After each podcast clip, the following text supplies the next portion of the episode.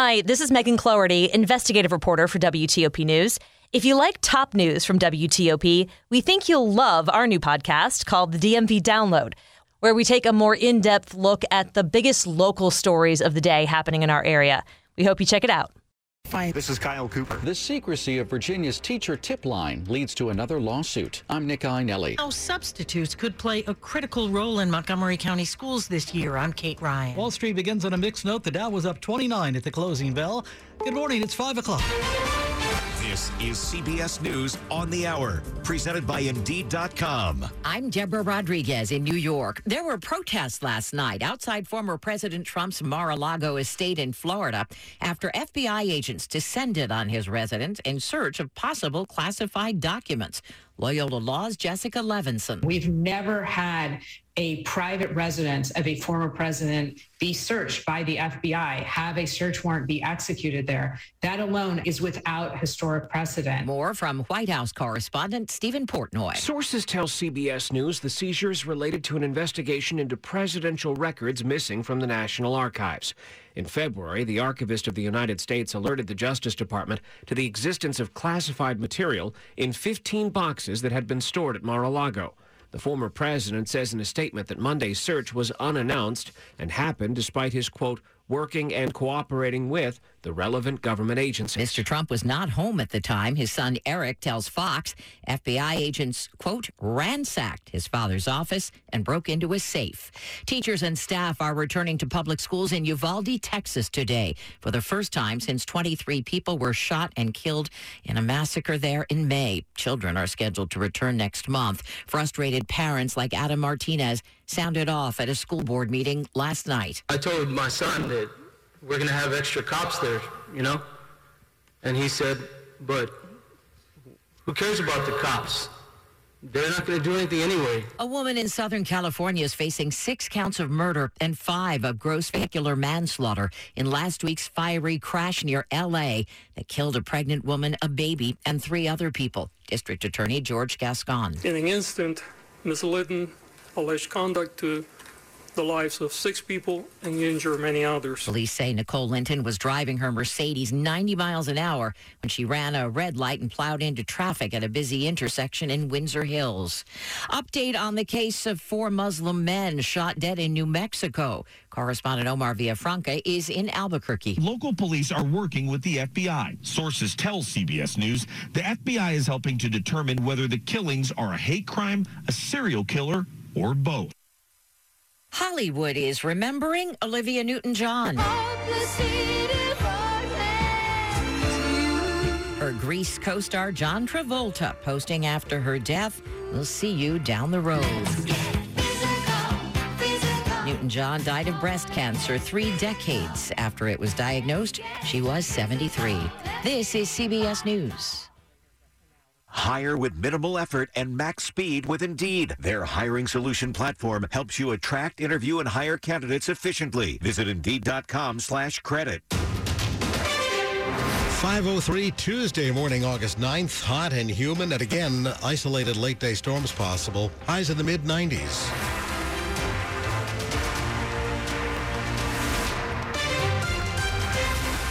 Good morning. I'm Bruce Allen. And I'm Joan Jones. And the top local stories we're following this morning a slow moving storm dumped heavy rain in parts of Maryland yesterday evening. It caused some flash floods that led to people being rescued from their cars in Prince George's County. Olafumni Johnson works here in an office building in the 6000 block of Kenilworth Avenue. She was told the parking lot was flooding, so she came out to save her pickup truck, but the water was too high. The car wouldn't move. I was stuck in the car. These folks right here had to get me out of the car. You can see my clothes is wet. Yes. The water got to my to my chest. A man pulled her from her truck, and together he and Johnson rescued another woman, pulling her through the window of her car. I had to pull down the window because I couldn't open the door. No one was injured as much as four inches of rain hit the area, creating the flash flooding. In Prince George's County, Kyle Cooper, WTOP News. Thunderstorms are a sometimes daily occurrence during the summertime here. After last week's tragic lightning strike in Lafayette Square that killed three people and injured a fourth, We hear from an expert now on staying safe during thunderstorms. The victims were huddling under a tree in the park waiting out the storm to pass, according to authorities. There's multiple ways that people could be injured or struck by lightning if lightning first hits another object. For instance, the electricity can jump from the tree to the person leaning on it or standing next to it, or the current can travel into the ground and spread out a number of feet away from the tree. Chris Vagasky, a meteorologist and member of the National Lightning Safety Council, which promotes lightning safety and awareness, says There's no safe place outside during a thunderstorm. the only safe places inside a building or a fully enclosed car. And don't crouch down, he says, making yourself a smaller target. That doesn't work. Just keep moving towards the closest building. Shayna Stulin, WTOP News. You can hear the full interview with Chris Vagasky on the latest episode of WTOP's DMV Download podcast. 505. Now, we have new details this morning on a string of racist and anti Semitic vandalism that Montgomery County police are investigating. Police are now saying that they responded to three more incidents. In addition to the vandalism we reported on the Bethesda Trolley Trail near Rossmore Drive at the uh, end of the bridge that goes over I 270. Anti Semitic writing was also discovered on the footbridge near Fleming Local Park, as well as the footbridge across from Bradley Boulevard and Arlington Road. More was found Sunday morning in St. Paul Park in Kensington. Now, police are still looking for a suspect here. They say if you see any similar graffiti in the area, to contact Montgomery County Police.